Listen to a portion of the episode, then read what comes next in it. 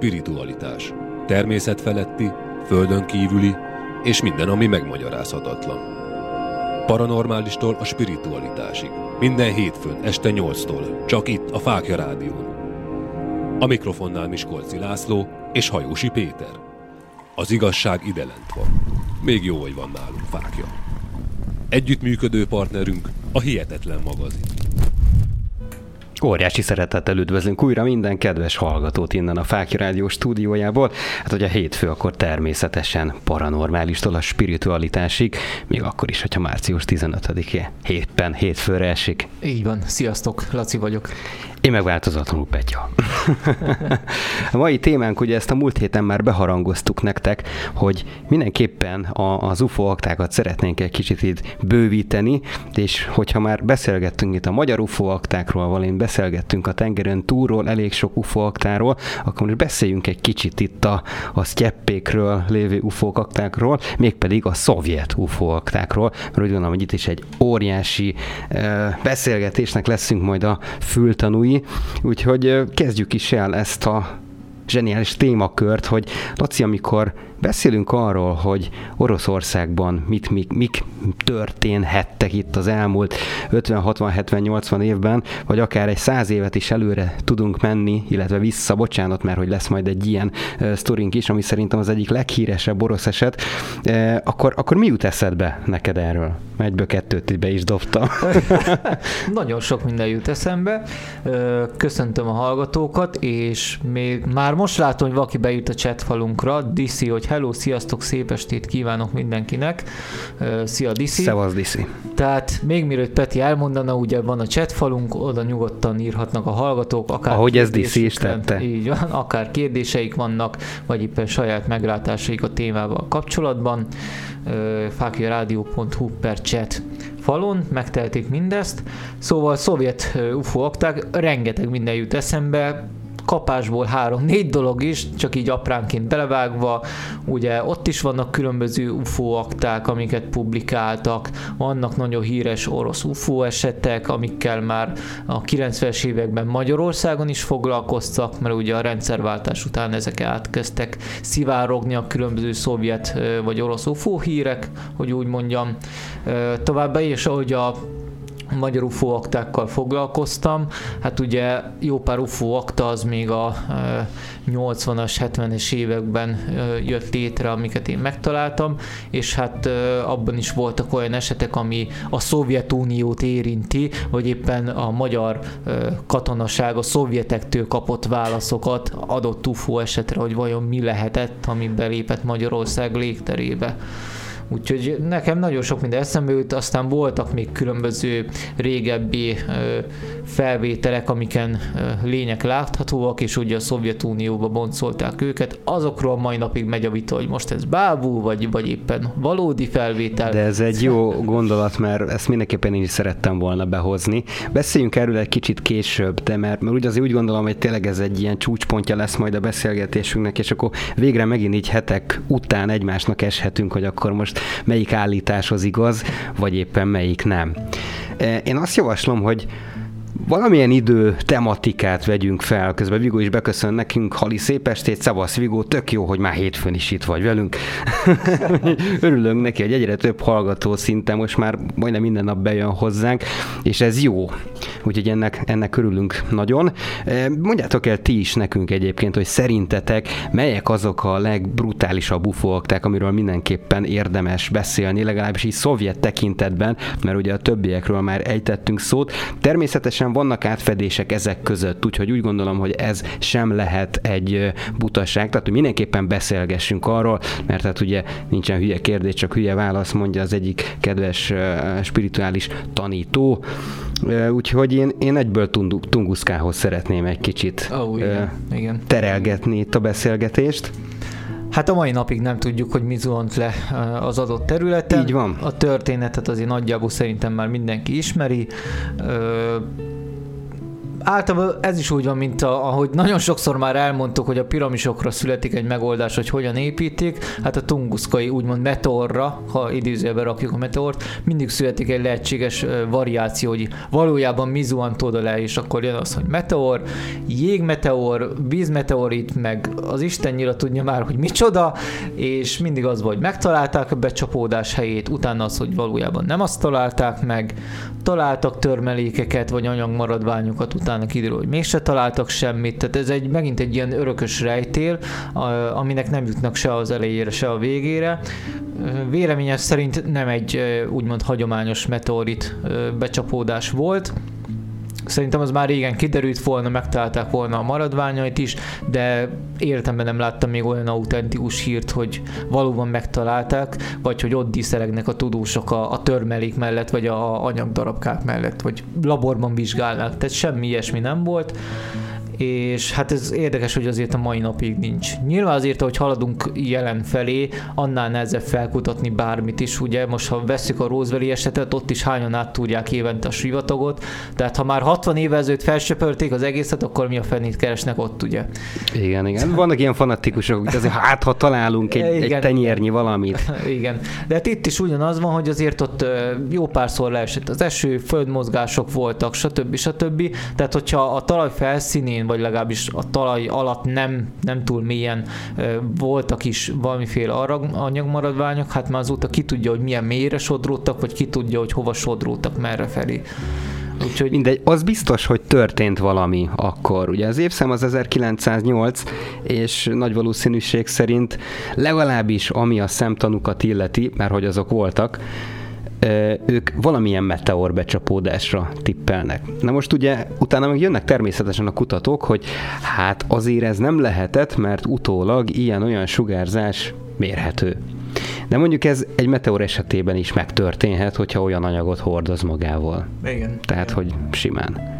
Igen, abszolút. Viszont ha jól emlékszem, volt jó pár szemtanú, aki azt mondta, mint a kanyarodott volna az a bizonyos meteorit, tehát nem, a nem meteor egy... meg annyira nem kanyarodik. Nem, legalábbis tudtam, én még olyat nem láttam. Tehát, igen, tehát volt egy olyan jó pár beszámoló, hogy látták, amint ez az azonosítatlan objektum elkanyarodik, és hát ilyet egy meteorit nem csinál, ekkor jöttek azok a felvetések, hogy esetleg egy űrhajó csapódott be a, a talajba, csak hát ugye ennek is hol vannak a maradványai, vagy esetleg egy holttest, ha egyáltalán egy olyan űrhajó volt, amiben De ez baromi bu- nagy pusztítást végzett, igen, tehát hogy igen. simán elképzelem azt, hogy teszem azt olyan valamilyen reaktorral működött, ha valóban űrhajó volt, hogy darabokra robban, tehát hogy atomra uh-huh, hullott uh-huh, az egész. Hát igen, akkor aztán végképp hiába keresnek bármiféle hát bizonyítékot.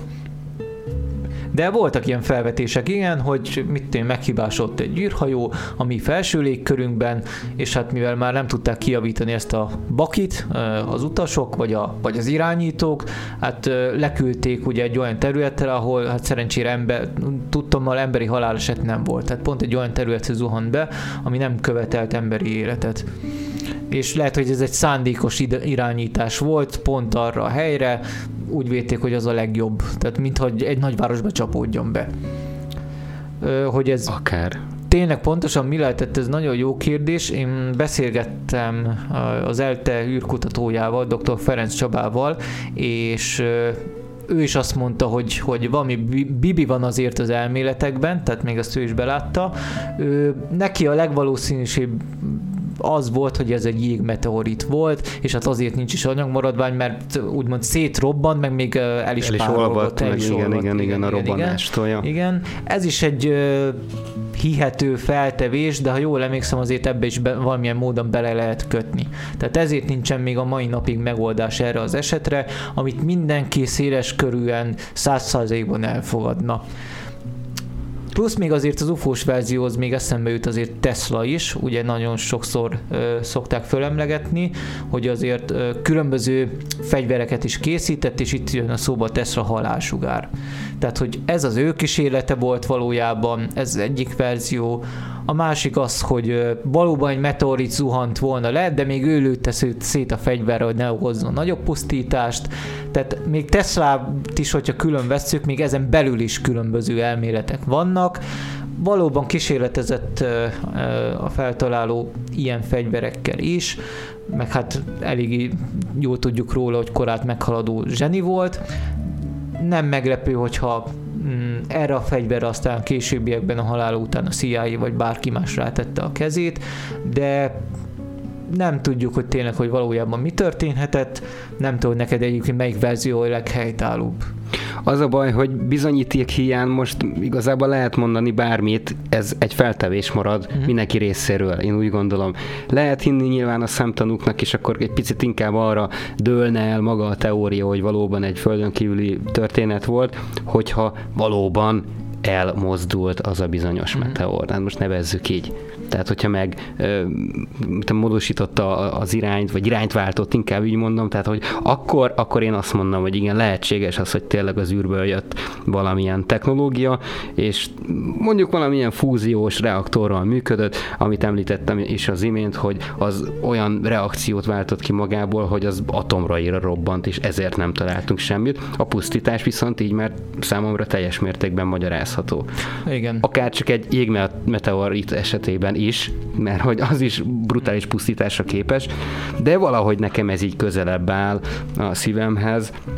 Főleg, hogyha ott megnézzük a, a fáknak a, az élő világát, tehát hogy azt a környezetet, ott azért én azt mondom, hogy azt látni, hogy legalábbis így a dokumentumok alapján, hogy ott valamilyen anyag általi sugárzás történt. Igen, igen én nem tudom, melyik verzió az igaz. A sima hagyományos meteoritot azt elvetném, aztán, hogy a többiből melyik, a, melyik lehet a valódi megoldás, azt nem tudom, mert mindegyik mellett szól érv, de mindegyik ellenérv is ott van mellettük, szóval ez, ez ilyen tényleg nem lehet eldönteni. Hát igen, igen, igen, igen. Pont erre mondja Vigo nekünk egyébként, hogy a meteornak egyébként lehet íve is, és éppen a, a függőleges tengelyek körül pörög a légkörbe érkezésekor, gondoljunk csak egy focilabdára. Ez mondjuk egy jó példa lehet, de ugye itt nem ívről volt szó, hanem igen. egy konkrét kanyarodásról. Igen, igen, igen, ezt akartam mondani. Úgyhogy köszönjük a meglátást, ez mindenképpen jó.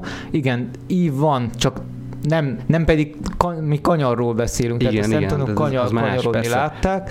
Ö, aztán Diszi is hozzászólt, hogy persze minden tudós vagy politikus, vagy legyen az akár milyen feltaláló, a lényeg az, hogy mindegyik azt mondja, amit mondanak. Annyi minden mutat arról, hogy léteznek feljebb való földön lények.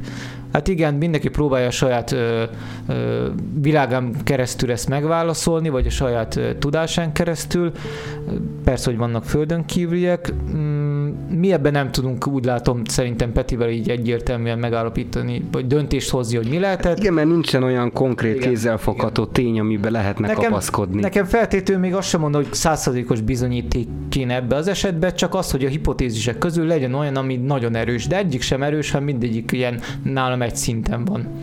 Azt lehet mondani. Hogyha már veled vitázok egy kicsit, akkor én azt mondom, hogy még mindig értelmesebb az, hogy ez egy földön kívüli eszköz volt, és nem meteoritra gondolok, mert csak azért is pont amikor a magyar UFO beszéltünk leges-legelső alkalommal, akkor ugye elég sok olyan infót hoztál nekünk, ami pontosan a régi feljegyzésekről szólt, és a régi feljegyzésekben is voltak hasonlók, nem konkrétan lezuhanásról beszélek, vagy, vagy valamilyen szerencsétlenségre gondolok, hanem hogy ott is ez a, ez a kanyar azért megfigyelhető volt. Abszolút, abszolút teljes mértékben, sőt azért elég gyakori a modern UFO beszámolókban is, amikor Pontosan. látnak valamiféle fénygömböt, kanyarodik, olyan manővereket végez, amit nem tud egy hagyományos uh, repülőgép vagy egy légköri jelenség megcsinálni. Tehát ebből is látszik, hogy ez egy mechanikai valami.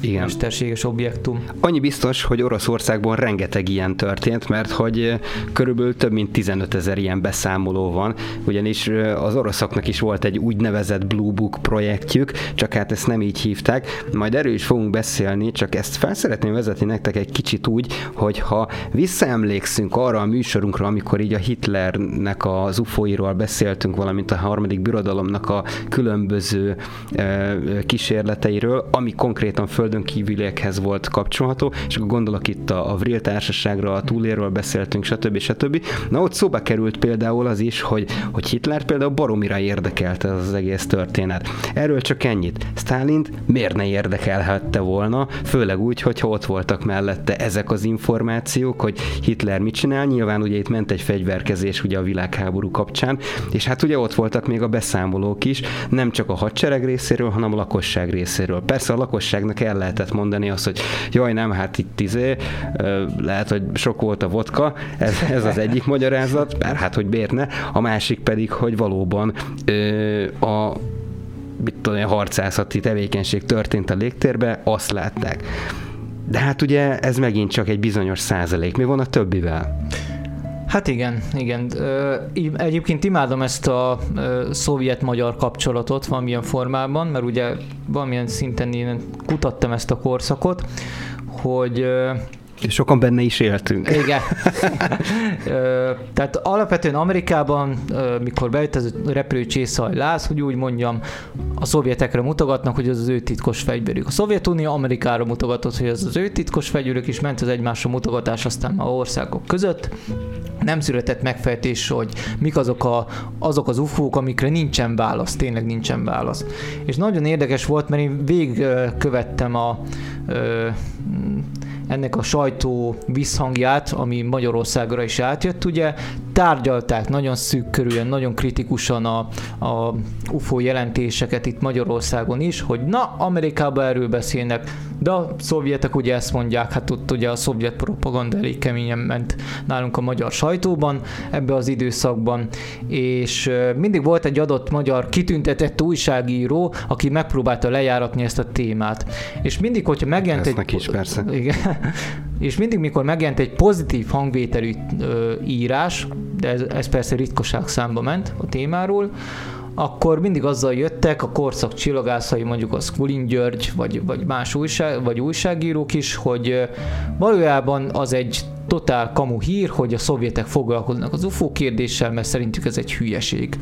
És Ezt egyébként a Szovjetunióban nagyon merre is dobták, tehát így veregették magukat, hogy, hogy nem földön kívüliek nem léteznek, ez butaság, ez hülyeség, meg egyébként azt is elmondták nagyon sokszor, hogy, hogy Oroszországban nincsen háború, itt jólét igen, van, igen, itt izét, igen. és akkor így, ha, ha, ha megpróbáltál más mondani, akkor már kicsit rosszul jártál. Igen, igen. Ez nagyon érdekes ez a korszak is.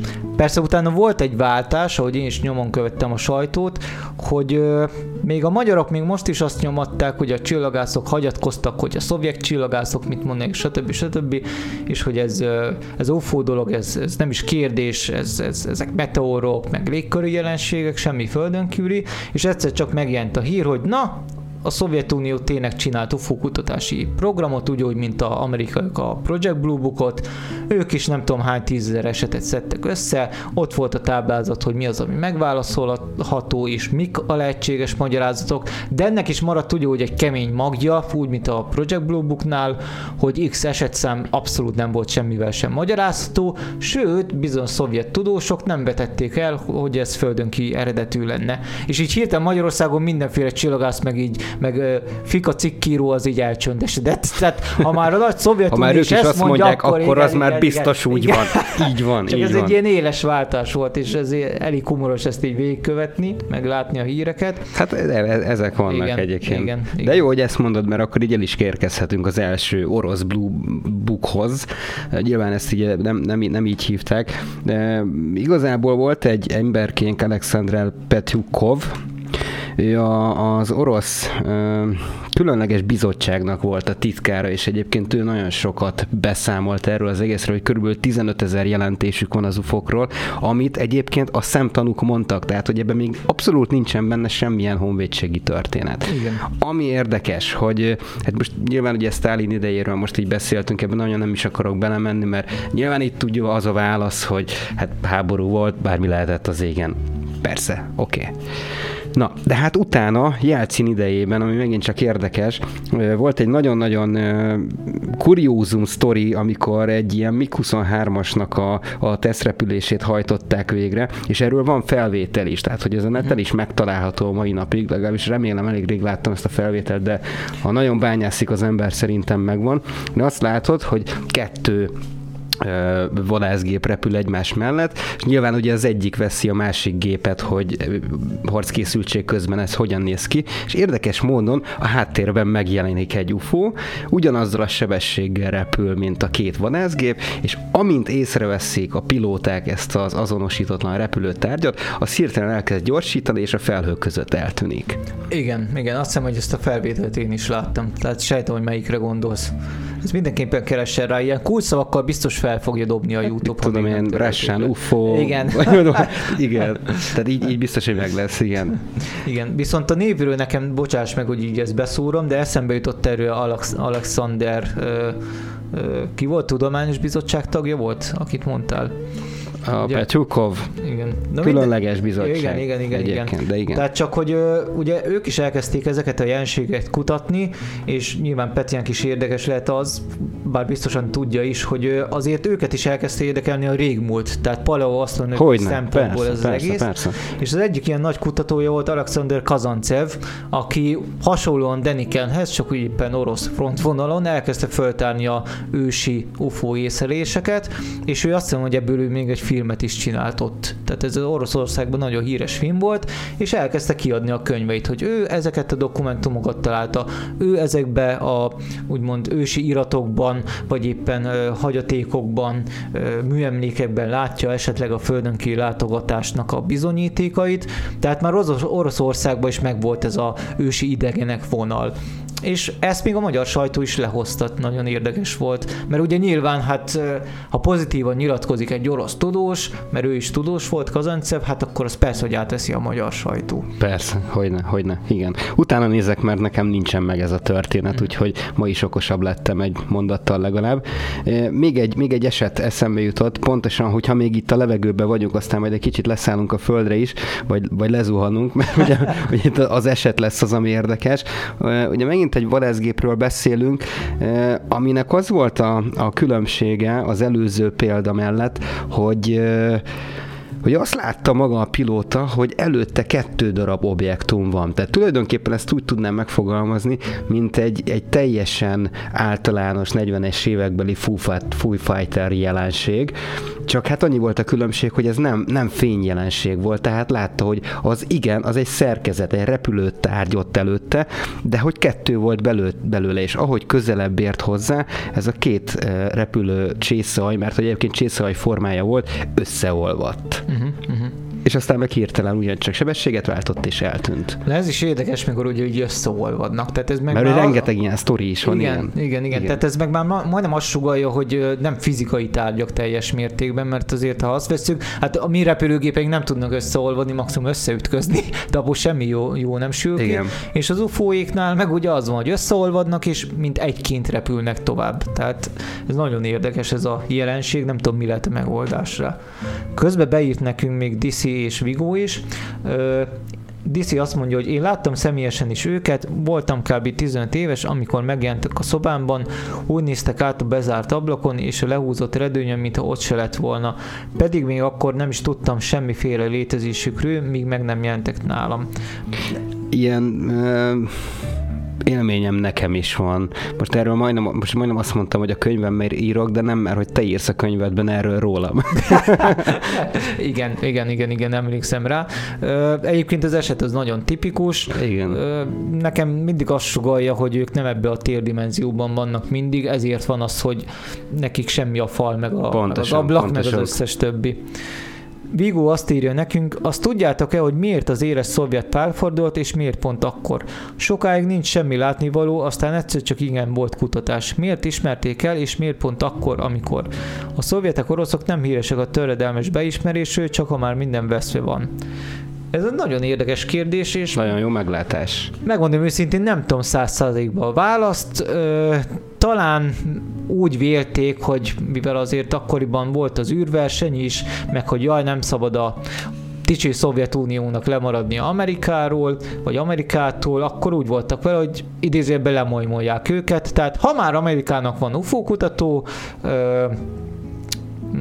projektje, akkor már dicső Szovjetuniónak is kell lennie, és ők is elkezdték ezt csinálni. Továbbá azért azt be kell látni, hogy nyilvánvalóan azért piszkálta a csűrüket, mert hát nekik is voltak katonai incidenseik, még ha ezt úgymond a publikus eredményekben nem is feltétlenül látták be. Persze. Ö, innentől kezdve meg teljesen értelmszerűen kutatták ezt a jelentést, vagy a különböző jelenségeket. Jelenségeket, ja. Igen. Ö, itt be is szúrnék egyet, ami pont ide illik. Ez 1977. szeptember 20-án történt. Ezt úgy hívják, hogy csak tudjam kimondani, Petrozadovski jelenség, amin a mai napig vitatkoznak, hogy ez egy természetes égi jelenség volt, vagy pedig egyfajta katonai kísérlet, vagy valóban egy UFO. Azért is érdekes, mert van róla fotós bizonyíték, több is, tehát ez, hogyha bárki beírja az internetre, hogy Petro Zadovski, akkor rögtön ki is fogja adni ezt az UFO fényképet. Hát látszik, hogy nem tudom, mintha ilyen füstösszerű, égő, nem tudom, mi lenne az égen, nem lehet megmondani pontosan, hogy micsoda. Volt, aki azt mondta, hogy ez egy fegyverkísérlet, ami ve- veszélyt jelentett az adott lakosságra is, tehát ez egy balül elütött dolog. Valaki azt mondja, hogy ez a Cosmos 955-ös műhold kilövésének a, a, a számlájára írható. Valaki azt mondja, hogy meteorológiai jelenség, tehát ebben nincs is egyértelmű. Tehát érted, ezért ezeket egymás mellé tesszük, hogy azért léggömb, meg rakétakísérlet, meg, meg műhold, tehát ez abszolút elüt egymástól mindegyik, és mégis a szovjet tudományos akadémia De mi lett ennek a történetnek a vége? Az, hogy rengeteg vizualizációs megfigyelés történt, tehát elkezdték beszedni a jelentéseket, elkezdték be, beszedni a fotókat, fizikai mérés, méréseket is végeztek, és hát nem, azt, ő legalább bevallották, hogy idézem, a rendelkezése álló adatok alapján nem lehet kielégítően megérteni a megfigyelt jelenséget. Tehát ez, hogy most az műhold, meg, meg ballon, meg mit tudom én, az csak egy hipotézis, de egyébként totál elvethető, tehát nem, nem, nincsen egyik se biz- bebizonyítva, hanem egy ilyen kényelmes válasz, hogy jaj, hát biztos ez volt, de valójában abszolút nem biztos. És nagyon érdekes, hogy ez az eset is hozzájárult ahhoz, hogy az ilyen anomális jelenségeket elkezdjék kutatni a Szovjetunióban. Ez nagyon érdekes, mert 86-ban is volt egy ilyen, ilyen sztori, ez a Delna Gorks eset, eh, ami egyébként kísértetesen, has, kísértetiesen hasonlít erre a történetre, amit meg te most elmondtál nekünk. Eh, Ott annyi volt talán a különbség, hogy ha jól emlékszem, öt darab eh, ilyen fénylő pontot, hát tűzgolyónak írják le, azt láttak az égen, ami egy irányba haladt, aztán egyszer csak irányt váltod, de egy, az, az úgy ment tovább. És hirtelen a többi négy az eltűnt, egy darab viszont, viszont le is zuhant, aztán nagy robbanás, stb. A, a tipikus sztori az már megvan a, a továbbiakban, és hogy ott találtak is maradványokat a későbbiek során, és azt mondták, hogy nagy valószínűség szerint ez valamilyen űrszonda lehetett, de hogy nem földi eredetű. Uh-huh. Tehát, hogy egyik kormányhoz sem tudták kötni, és olyan érdekes ólom kis golyócskákat találtak a helyszínen, amit igazából sehova nem tudtak tenni, és semmilyen funkcióját nem sikerült rájönni, hogy ez mi lehet, hogy lehet. Uh-huh. Uh-huh. Hát, de legalább elismerik valamilyen szinten. Hát annyit, hogy nem tudják, hogy mi Ja. volt az. Ennyit ismernek el, igen. igen, igen, igen. Ö, közben Vigó beírt nekünk, Ja igen, ezt Azt már már az Bocsánat, csak itt annyi csetüzenet jelent meg így hirtelen, hogy már szemem káprázik, hogy mi- ez. Lassan félidőnél járunk, úgyhogy lehet, hogy elmegyünk egy szünetre. Menjünk el szünetre, én azt Rendben. mondom, mert a következő etapunk az eléggé húzós lesz, mert hogy földön kívül itt fogunk boncolni orosz módra, ebben már biztos vagyok, meg még egy Hát Én is mindenféle, el, mindenféle elmondom lesz majd a kedvenc esetemet, amikor nem boncoltak földönként, hanem találkoztak velük, ráadásul egy park közepén, jó sokan. És ugye erről is van feljegyzés, van, akta, minden, minden. van. Ez egyik legkomolyabb eset volt a Szovjetunióban. Na hát akkor két igen brutál esetről fogunk beszélgetni, innen folytatjuk. Kedves hallgatóink, ha már akkor így fél idő, akkor ti is gondoljátok át, hogy szerintetek melyik a legérdekesebb szovjet UFO akta, vagy szovjet UFO eset, vagy bármilyen olyan történet, ami ami a földön kívüliekhez kapcsolódik, és a kormány természetesen ezt nem igazán szeretné bevállalni, és mindenféle ilyen-olyan teóriát elhintett az embereknek a, a fejében, vagy akár a közmédiában, mert hogy ilyenről is fog majd szó esni nem sokára. Úgyhogy elmegyünk szünetre, innen folytatjuk, maradjatok addig is velünk, és várjuk az üzeneteket a www.fákiradio.hu per chat oldalra.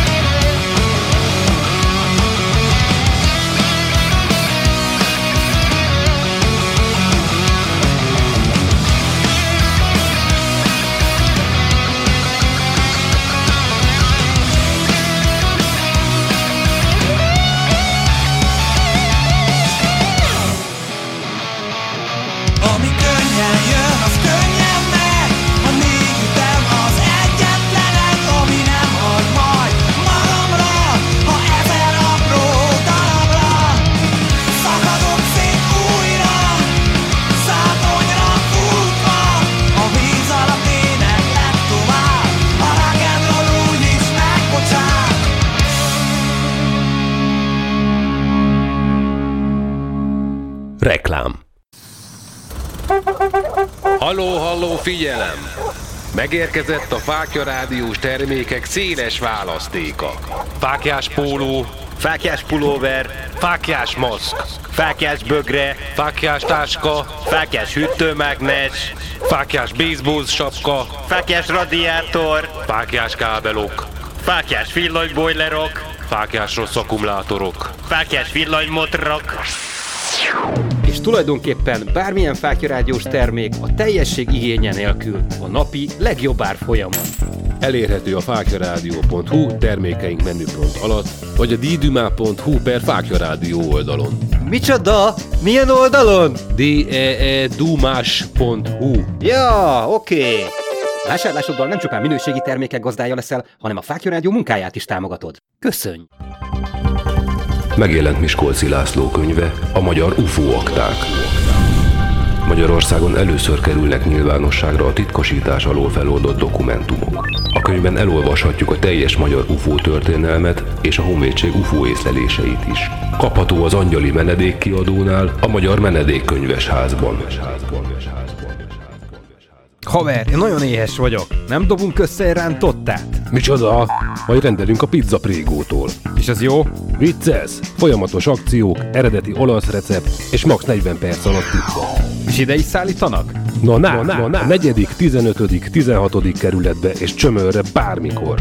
0620 808 22 22. Már hívhatod is. www.pizzaprego.hu Legutóbb is egy híresség járt próbatermünkben.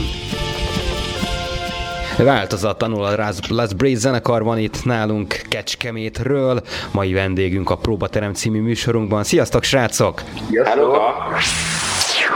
Ja, hát egy, egyáltalán, egyáltalán nem volt kellemetlenség. Szóval e- erről mi egyébként most ugye a kedves hallgatók nem tudják, műsor előtt már nekünk volt ugye egy telefonbeszélgetésünk, és utána gyorsan csaptunk egy bandás meetinget, hogy úristen, most akkor ezzel mi legyen, akkor most ezt mondjuk, nem mondjuk, ki mondja, hogy legyen, és akkor ugye megbeszéltük, hogy ha, ha fölhozott műsor közben, akkor, akkor itt mondjuk, hogyha nem, akkor meg műsor végén, szóval készültünk egyébként erre a dologra. Jó, akkor megnyugodtam, tehát így is úgy is elhangzott volna ez az információ.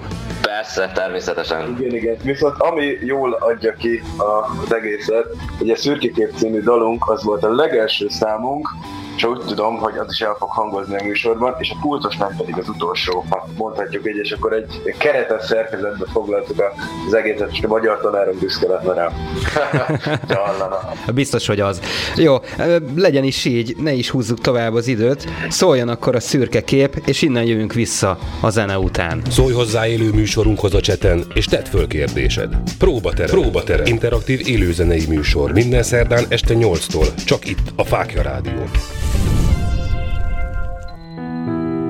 Sziasztok, Hajósi Péter vagyok. Ha téged is érdekelnek a földön kívüliekkel kapcsolatos konspirációs teóriák, történelmi tényekkel alátámasztva, és még mindig arra keresed a választ, hogy kik hozták létre az emberiséget, akkor nagy szeretettel ajánlom neked Teremtett Valóság című könyvemet, amely valóban egy regénybe zárt valóság, amelyben 15 évnyi kutatómunkám eredménye szerepel. Küldj egy e-mailt a petyakukacfákjaradio.hu e-mail címre, és rendeld meg most! Best Music and Stage Kft. Szívesen megtervezzük bármilyen rendezvény technikai szükségletét az elképzeléseddel összevetve. Legyen az akár fesztivál, koncert, diszkó, falunap, szalagavató, vagy akár élő tévéforgatás. Saját hang, fény és színpad technikával rendelkezünk. Profi hangfelvételt szeretnél? Hangstúdiónk számodra is nyitva áll. BMS, BMS az élményfelelős. www.koncerthang.hu Reklámot hallottunk. Humor Herold az építkezésen az egyik munkás üvöltve rohangál. A főnöke megkérdezi. Mi az Géza, miért üvöltesz ennyire? A lábamra esett egy tégla. Jaj, ne nyavajogjál már, tegnap a Bélára rádölt az egész fal, azt meg sem ukkant. Spiritualitás. Természetfeletti, földön kívüli és minden, ami megmagyarázhatatlan. Paranormálistól a spiritualitásig. Minden hétfőn este 8-tól. Csak itt a Fákja Rádión. A mikrofonnál Miskolci László és Hajósi Péter. Az igazság ide lent van. Még jó, hogy van nálunk fákja.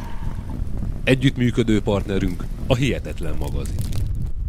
És vissza is tértünk a szünetről, hát óriási szeretettel üdvözlünk újra minden kedves hallgatót itt a Paranormálistól a Spiritualitásig című műsorunkban. Mai témánk a szovjet UFO akták, és hát ugye Miskolci Lacival itt arról beszélgettünk az elmúlt időszakban, hogy rengeteg olyan eset van, amit azért dokumentáltak is a, hát hogy is mondjuk, szovjet titkos társaságok, vagy kormányzati szervek, inkább az utóbbi, nem? Inkább az utóbbi így van. Na de hát ezt dokumentálták, tehát hogy ezekről most itt folyik a diskurzus, diskurzus, és megígértünk nektek, hogy mindenképpen fogunk egy kicsit beszélgetni a, a szovjet ufók boncolásáról is, mert hogy azért itt több is volt, de egyről készült egy elég komoly felvétel is. Azonban te azt mondtad, hogy egy találkozásról is szó van, valahogy ez most jobban érdekelne engem elő, első körben, és akkor így elnézést a hallgatóktól.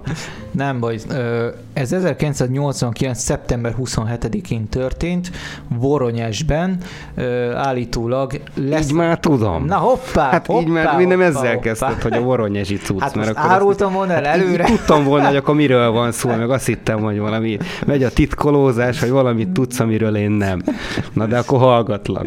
A lényeg az, hogy Voronyesben egy ilyen parkban leszállt egy UFO, és hát két óriási alak lépett ki belőle, meg egy ilyen apró robotocska, és ezt többen is látták. Tehát egyszer egy Artuditu. ilyen... Ja, Orosz Artuditu. Egyszer egy ilyen gyerekcsoport, felnőttek is voltak ott, meg hát ugye a park környékén volt még egy rendőr is, meg egy politikus, tehát a távolból is látták ezt a bizonyos dolgot. Arról van szó, hogy egy kisebb tömeg is összegyűlt, mert egyszerűen nem akarták hinni a szemüknek, és egy, egy gyerek oda rohant, úgymond a földön kívülekhez, pontosabban rohant volna, mert az egyik az ö, előrántott egy ilyen fegyverszerű dolgot, és rálőtt a fiúra, aki eltűnt szó szerint, és csak akkor tért vissza, így a nagy semmiből, mikor a idegen lények visszamásztak az űrhajóba, és elrepültek.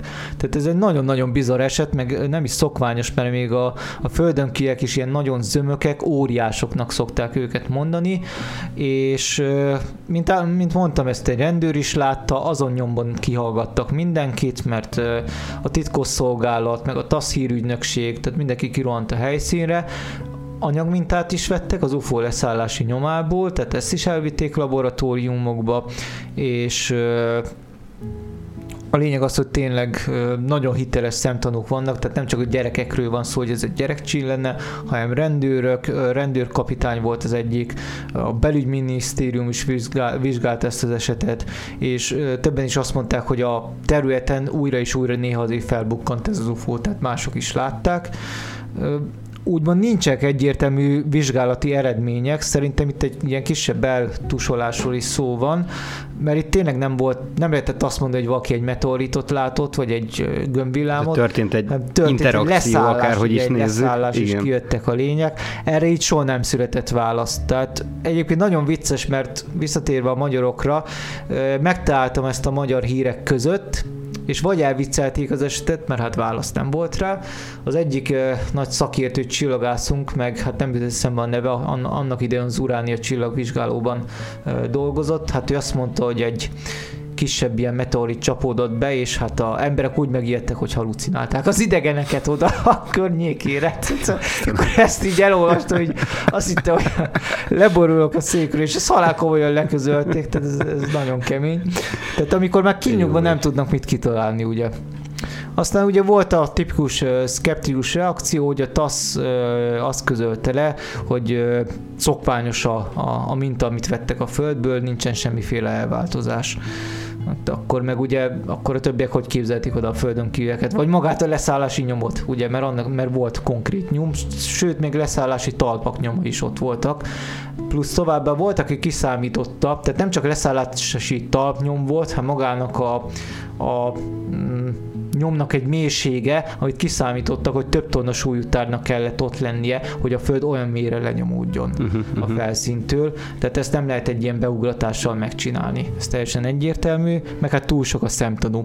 Érdekes, mert ö, azt hiszem, hogyha YouTube-ra így beírjuk, hogy óriások, ufók, vagy valami ilyesmi kombinációval, kiad egy ö, leszinkronizált riportot erről az esetről, úgy, hogy amikor már a gyerekek úgymond felnőttek, tehát akkor készítettek velük egy ilyen interjút, és ott állítják, hogy a mai napig meghatározó az életükben, biztosak benne, hogy ezt látták, akármennyire hihetetlen is. Tehát ez tényleg egy nagyon bizarr eset. Az egyik kedvencem, mert tényleg nincs egy normál szkeptikus magyarázat sem, meg bármilyen népeszű magyarázat, hogy úgy mondjam. Igen, igen, igen, igen, igen. Most visszagondolva még egyszer, tehát hogy egy kicsit így összerakjuk a dolgokat, tehát tulajdonképpen leszállt oda a parkba egy űrhajó, és a kisfiú oda akart rohanni. Igen. Milyen bátor volt. Az, túl kíváncsi. az, hát vannak ilyenek azért néha, hallunk olyan UFO eseteket, mikor valaki megközelíti a leszállt tárgyat, hozzá is ér, tehát hozzá is mer érni, aztán persze csúnya égési sebei lesznek, vagy hólyagok keletkeznek a testén, de igen, mm, oda akart szaladni, egy 16 éves kis, kisfiú volt.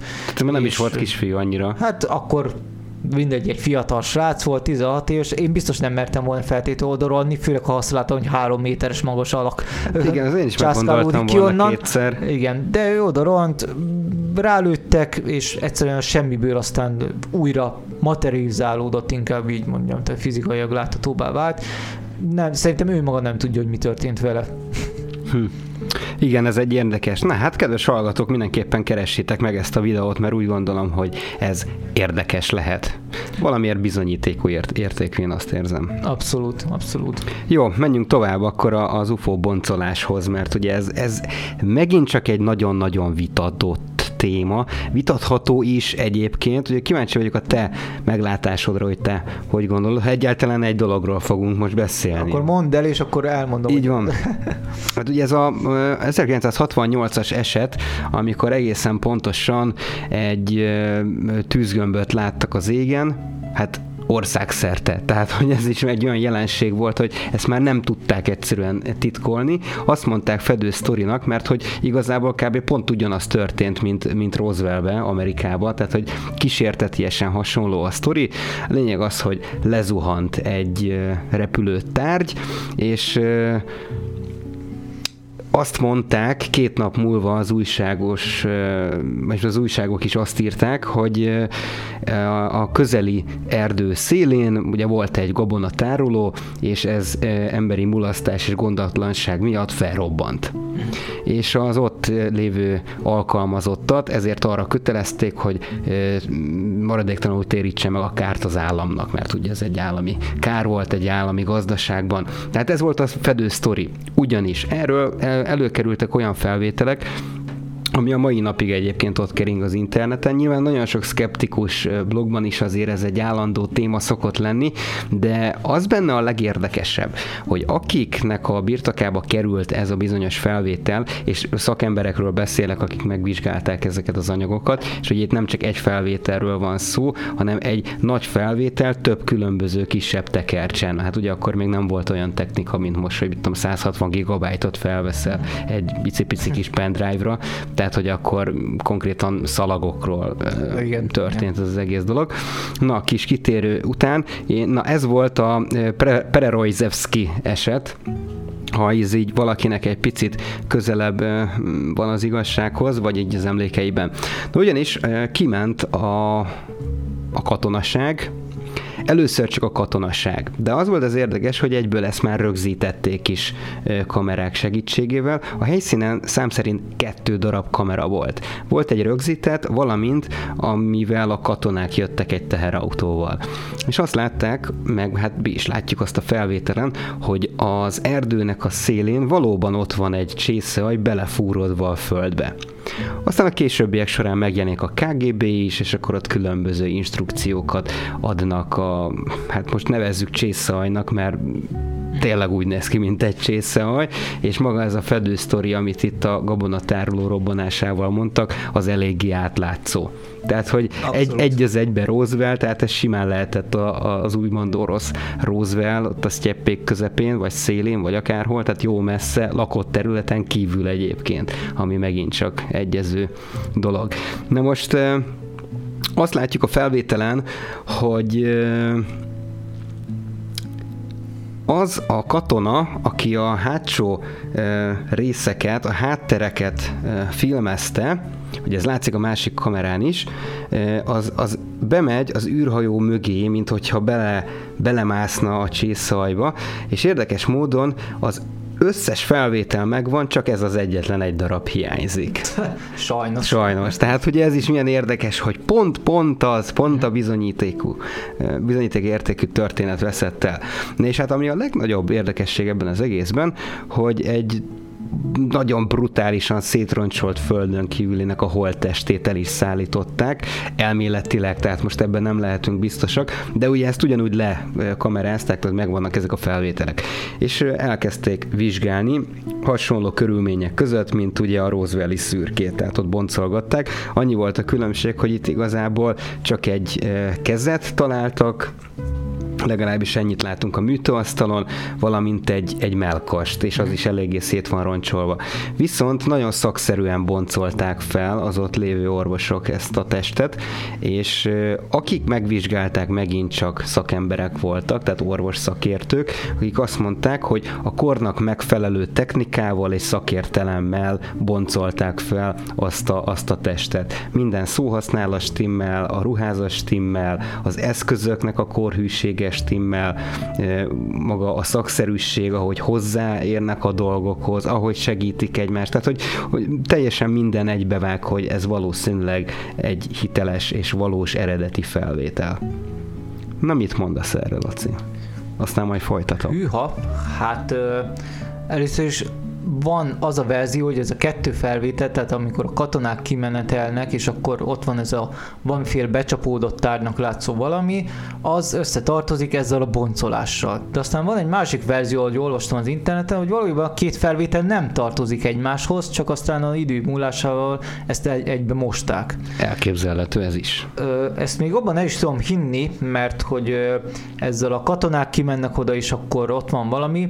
Én erre egyszer tíz évvel ezelőtt megtaláltam egy ilyen tényleg hihető megoldást, eléggé halványan ér már az emlékeimben, aztán nem is találtam meg újra a weboldalt, de ott fotókkal be volt bizonyítva, hogy az nem más, mint valamiféle aknafedél. Tehát nem egy becsapódott tárgy, hanem nyilván hasonlít egy ilyen koronghoz ez a valami, de hát egy korong alakú fizikai tárgy, lehet bármi más is.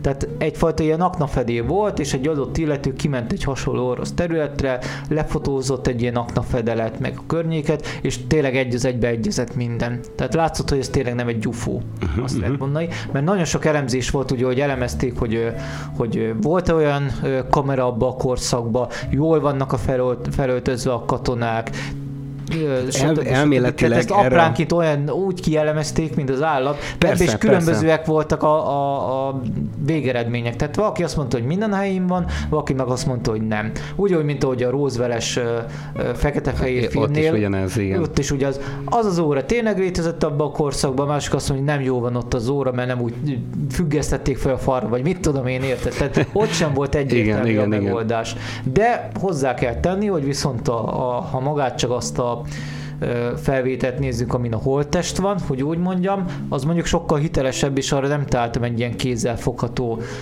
cáfolatot, csak az, hogy valaki blamásból beír, hogy hát az egy bábú. Tehát e, ennyi. Tehát nincs semmi érdembeli cáfolat. Hát de az, nem volt ott bábú, csak a bábúnak a maradványa ja. tulajdonképpen, egy, mondom, egy kéz meg egy, egy melkas igen, tulajdonképpen. Ez mondjuk nagyon nehéz. Elég hiányos. Hát igen.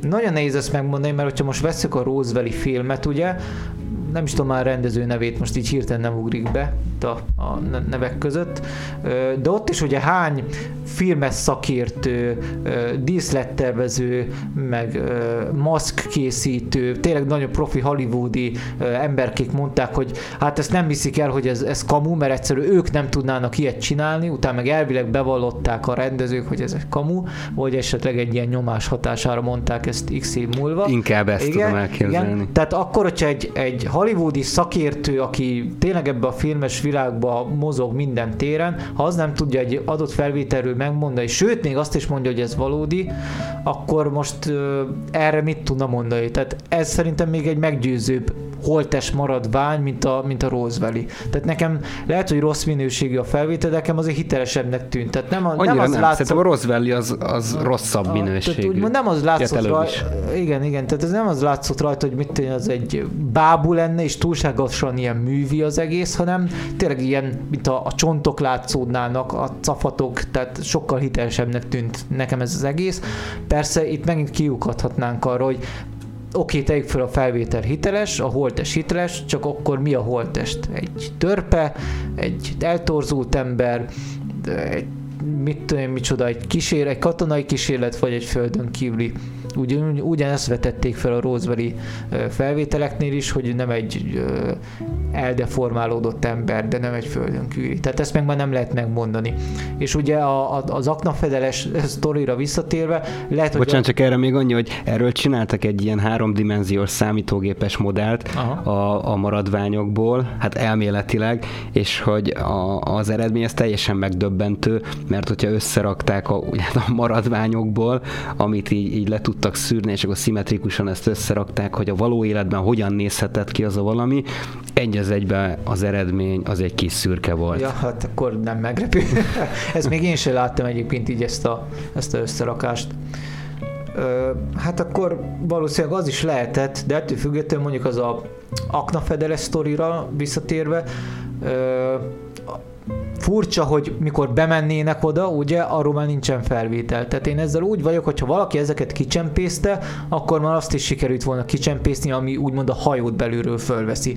Csak hogyha ez egy hamisítvány, akkor már nehezebb lett volna hamisítani egy űrhajót belülről, mint az, hogy most katonák odaözömlenek valamihez, és akkor bum, vége szakad a felvételnek. Hát vagy lehet, hogy tényleg olyan bizonyíték, bizonyítékértékű dolgokat uh, sikerült lefilmezni, ami teszem azt még mai nap valamilyen KGB-s tulajdonban van. Hát persze, de akkor már szerintem nehéz lett volna holtestről is kicsempészni a felvételt, ugye? Hát lehet, hogy azt az egyet, hogy igazából az bármi lehet, és akkor ezt eladjuk a fekete piacon. Hát lehet, most ezt így lehet. simán el aha, tudom képzelni. Aha, aha. Lehet ez is. Nem tudom, nekem a, a holtest az jobban meggyőzött, a másik az nem annyira, amikor a katonák oda mennek ez a fedélhez, vagy mi, mihez. Mm-hmm. Hát érdekes, az biztos. Tehát, hogy miért pont az az egy teker hiányzik, mm-hmm. ez a mai napig engem egy kicsit elgondolkodtat. Igen, igen. És ö, már csak azért is érdekes, mert ugye ezzel ö, Magyarországon is nagyon sokan foglalkoztak, magyar kutatók is, meg a 90-es években, mikor elkezdtek konferenciákat ö, szervezni, akkor Oroszországból jött Vladimir Azsazsa professzor, oceanográfus, és még ő is bemutatta ezeket a felvételeket, és nagyon autentikus UFO kutatónak ítélem meg. Nem tudom, hogy ő éle még egyáltalán, megmondom őszintén, ez így nincs meg nekem. Ha igen, már biztos nyugdíjas. Ő nagyon sok UFO esetet szedett össze, még magyarul is jelent meg könyve. UFO Oroszország felett, ha jól emlékszem ez a címe, bár ebben nem vagyok annyira biztos, de van, van tehát megint visszatérhetünk erre a magyar-szovjet kapcsolatra, sőt, amikor a magyar UFO aktákat kerestem, akkor történt egy olyan magyar katonai incidens, amikor az ország légterébe belépett egy UFO, pillanatok alatt átszelte az egész országot, kb. észre se tudtak térni a magyarok, hogy mi, mi a fene történik, a radar persze bemérte, és hát most én fejből meg nem mondom azt, hogy milyen gyorsasággal ment, de írdatlan nagy gyorsasággal, és hát ugye a, szovjetektől kérdezték, hogy ez vajon mi lehetettük, észrelték-e, mente az ő irányukba, vagy az országuk légterébe. És így jött egy ilyen hivatalos válasz, hogy erről csöndbe kell maradni. Természetesen ez egy szovjet titkos kísérleti repülőgép volt, és a magyarok nyugtázták, hogy jó van, akkor nincsen semmi baj. Csak hát, hogyha megnézzük a hivatalos adatokat a, a állambiztonsági dokumentumokból, akkor azt egy olyan sebességet írnak le erre a tárnak, ami mai szemmel is írdatlanul gyors. Ilyet egyetlen egy repülőgép sem tud elérni, csak olyanok, amik inkább már űrhajóknak nevezhetők szó szerint. Tehát ez egy ilyen fedősztori volt, én azt tudom mondani, szovjetek csitítani akarták a magyarokat, ők se tudták mi a fenez, és akkor tessék legalább mi nagyot növünk a szemetekbe, hogy ez a mi igen, titkos igen. gépünk. Szerintem erről volt szó. Erről nekem mindig Knoll Gyula bácsinak jut eszembe a története. Egyszer, egyszer hívjuk már be a műsorunkba, aztán el, elmondja a sztorit így 51-ére is. Ami nem baj, mert hogy biztos, hogy lesz olyan, aki ezt még nem hallotta. Igen. Meg hát már újség találkoztunk hát, vele. hogyha hallotta és élvezette, meghallgatja újra. Így van, meg mi is. Jó, nagyon szépen köszönjük a kedves hallgatóknak, hogy itt voltak velünk a mai hétfő este alkalmával is. Úgy gondolom, hogy megint egy fantasztikus beszélgetésnek lehettünk a full tanúi, már csak azért is, hogy mert ezek az akták tényleg olyan információkat tartalmaznak, amiket nem tudunk csak úgy kiszivogatni a kisújunkból, mert hogy ezek, ezek feljegyzéseken alapulnak, és ezek tényleg kilettek szivárogtatva, számos dokumentumfilm készült erről, számos ö, beszámoló készült erről, és számos szemtanú mesélt erről, ami úgy gondolom, hogy még mindig hitel hitelesebb, mint, mint bármilyen más ilyen-olyan blogbejegyzés, vagy szkeptikus írás. Ja, meg hát ugye ott van, amiről nem beszéltünk, és úgy gondolom, hogy ez is egy nagyon fontos dolog, amikor uh, Medvegyev bejelentette így élő adásba, úgyhogy nem tudta, hogy élő adásban van, hogy hát igen, a Földön kívülök azok léteznek. Ja, igen, és azóta is megy erről is a vita, hogy most viccelt, vagy igen, most komolyan igen, mondta, igen. vagy éppen a vízbe lehet elrejteni az igazságot, stb. Szerintem így van, ezt se tudjuk meg soha, csak hogyha tényleg kiáll, és akkor azt mondja, gyerekek, ez tényleg így van, pont, kész. De addig nem, addig nem lehet sem komolyan venni, sem pedig visznek venni, megy róla a vita és kész. Ja, számomra egyébként pont ezért hiteles, mert hogy nem élőadásban mondta el. Tehát mm. ő nem tudta azt, hogy megy a, megy a kamera. Mm-hmm. Jó. Hát igen.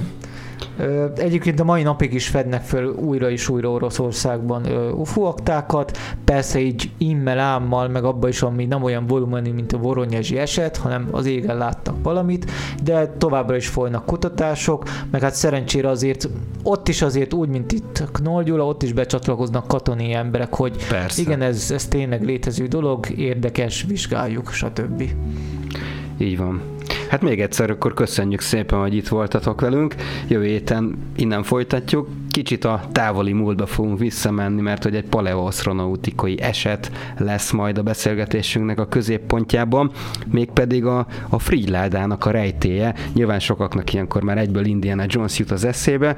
Hát biztos, hogy arról is fogunk Igen. beszélni egy pár mondatot, de nem ez lesz a, a fő momentum, hanem leginkább olyan, olyan paleoasztronautikai történések, ami erősen ehhez a eszköznek a rejtéjébe kapcsolható, és, és a Bibliában fogjuk keresni a földön kívüli technológiát.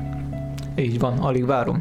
Na hát, köszi Laci, hogy itt voltál, jövő héten találkozunk veled is. Köszi Peti, sziasztok. Nektek is szép estét, sziasztok. Spiritualitás. Természet feletti, földön kívüli, és minden, ami megmagyarázhatatlan. Paranormálistól a spiritualitásig. Minden hétfőn este 8-tól, csak itt a Fákja Rádión. A mikrofonnál Miskolci László és Hajósi Péter. Az igazság ide lent van. Még jó, hogy van nálunk fákja. Együttműködő partnerünk a Hihetetlen magazin.